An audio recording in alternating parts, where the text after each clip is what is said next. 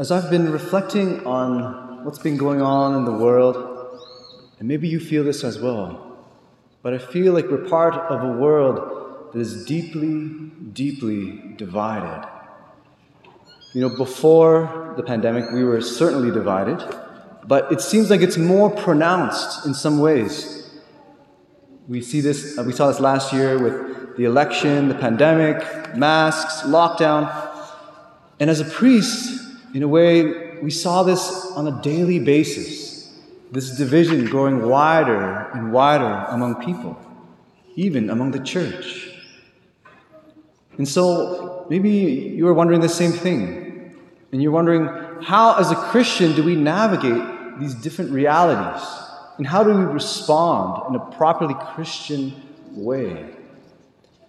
And so today I want to provide what is, I think, the philosophical context for the divisions we encounter, the spiritual context, and also as well to provide the solution that our gospel presents today. You see, I believe that we are reaping the fruits of our secular culture's rejection of God. And what I mean by this is that when we reject God, when we re- reject Jesus as the way, the truth, and the life, then what begins to happen is that we begin to experience relativism. And relativism is the idea that there is no absolute truth, that there's my truth and then it's your truth.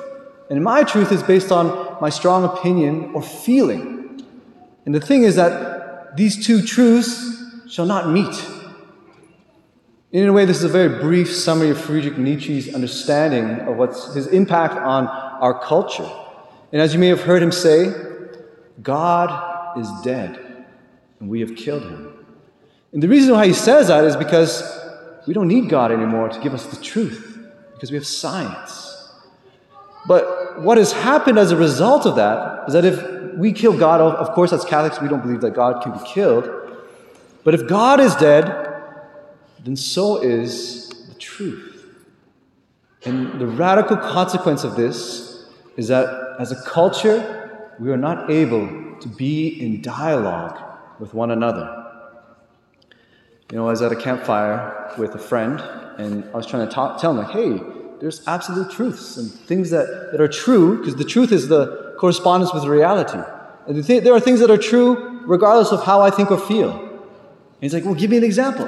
And I was like, well, one plus one is two. And then this, this is what he was saying to me. This is real. He's like, well, that depends, right?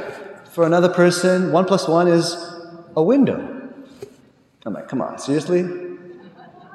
But as I was going through this conversation, right, we couldn't dialogue with one another because there was not an absolute truth that we could use our reason together to understand. And we see that in our culture. And what begins to happen is the response, instead of dialogue and reason, is anger, is labeling, and canceling. And so, this division that we experience in our world today is a result, in some ways, of living in a post truth world. And this division is the fruit of it. And so, that's the philosophical context, but there's also, I believe, a spiritual component as well.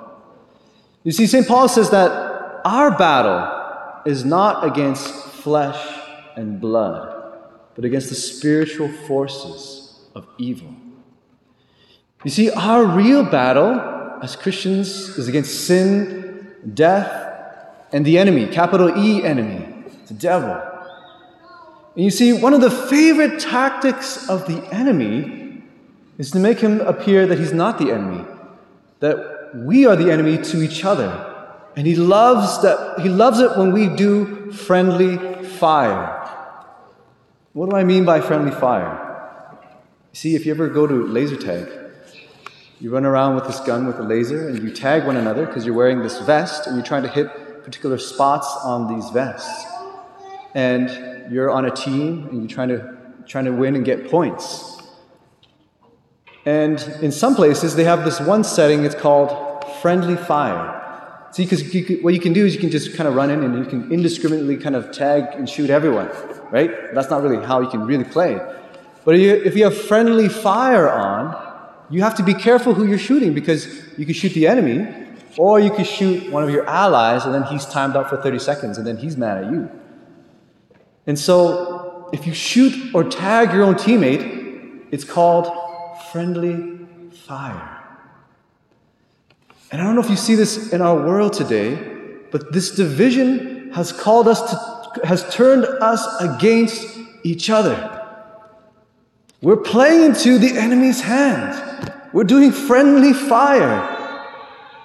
Of course, we need to dialogue and correct and speak with one another.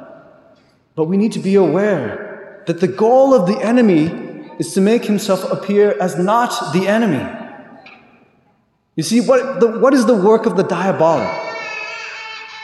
The word diabolic comes from the Greek word diabolon, meaning to divide right? That's why sin causes death. That's why sin causes separation from God. That's what the enemy wants division. And what he wants is divide, to divide each and every one of us. And so, what is the solution?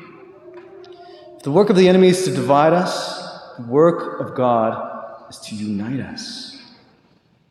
You see, Jesus comes to the temple today at Passover. And we normally understand Jesus as a mild person, right? He speaks the truth, of course, but today we wonder, like, why is he so frustrated? Why is he so angry? He takes this whip of cord, right? And he drives out all the money changers.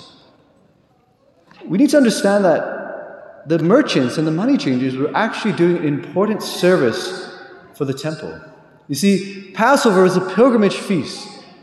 So once a year, you had to go to the Passover and you had to offer the sacrifice of the lamb.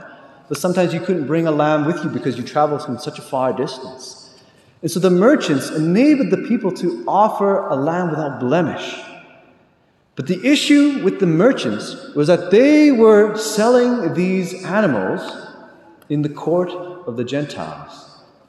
You see, in the temple, you have the Holy of Holies which is the one place where the, only the high priest could go once a year to offer sacrifice. And that's where the presence of God dwelt. Outside of the Holy of Holies was called the Holy Place, where the priest could offer sacrifice, all of the other priests. Then there was the outer court, where all the other Jewish lay people, in a way, could be there to worship God. Then outside of that court was called the court of the Gentiles. And that was a place designated for the Gentile peoples to worship God. You see, God desired that the temple would be a place in which all peoples would come to offer sacrifice to Him. But what the merchants were doing is that they were selling their animals in the court of the Gentiles, thereby preventing the Gentiles from worshiping God. And so you see, the place which was called to be a place of unity was now a place of division. And Jesus' zeal for his house wanted to purify the temple. And so, in a way, he wants to purify the church as well. And we gather here as a church community. And in a way, our unity is a contradiction to the division of the world. And so we are called to be united in worship. We're called to be one, not in a cliche way, but we are truly one.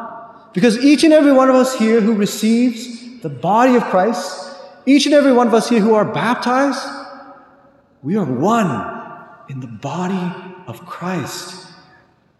And this is a radical unity. But what we need to do is that we need to live out this unity in our lives. And so we need to ask ourselves Am I an agent of division or of unity? Do I separate people or do I unite? But of course, this unity must be based on the truth. You know, as Christians, we believe in the truth, the absolute truth. And therefore, we believe in dialogue.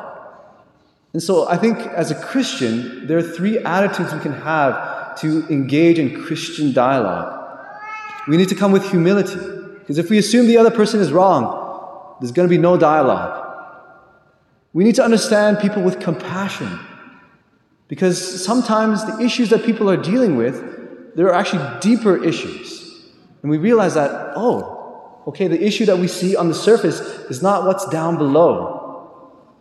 And one of the easiest ways to be in dialogue with people is through questions. And so sometimes when we speak the truth, we will be rejected. And our Lord calls us to be faithful. He calls us to bring about unity through the truth, to come with humility, with compassion, and with dialogue through questioning. But we believe in a Savior who came to reveal the truth about the Father, about Himself, and about us. And He too was rejected. But He took on that division on Himself, that anger, the violence, the cursing. And they tried to silence the truth, to put him to death. But as Catholics, and this is what we celebrate in Easter, we know that the truth will always triumph. The truth came back on the third day. And so, as we hear in the Gospel, destroy this temple, and in three days I will raise it up. And he was speaking of the temple of his body.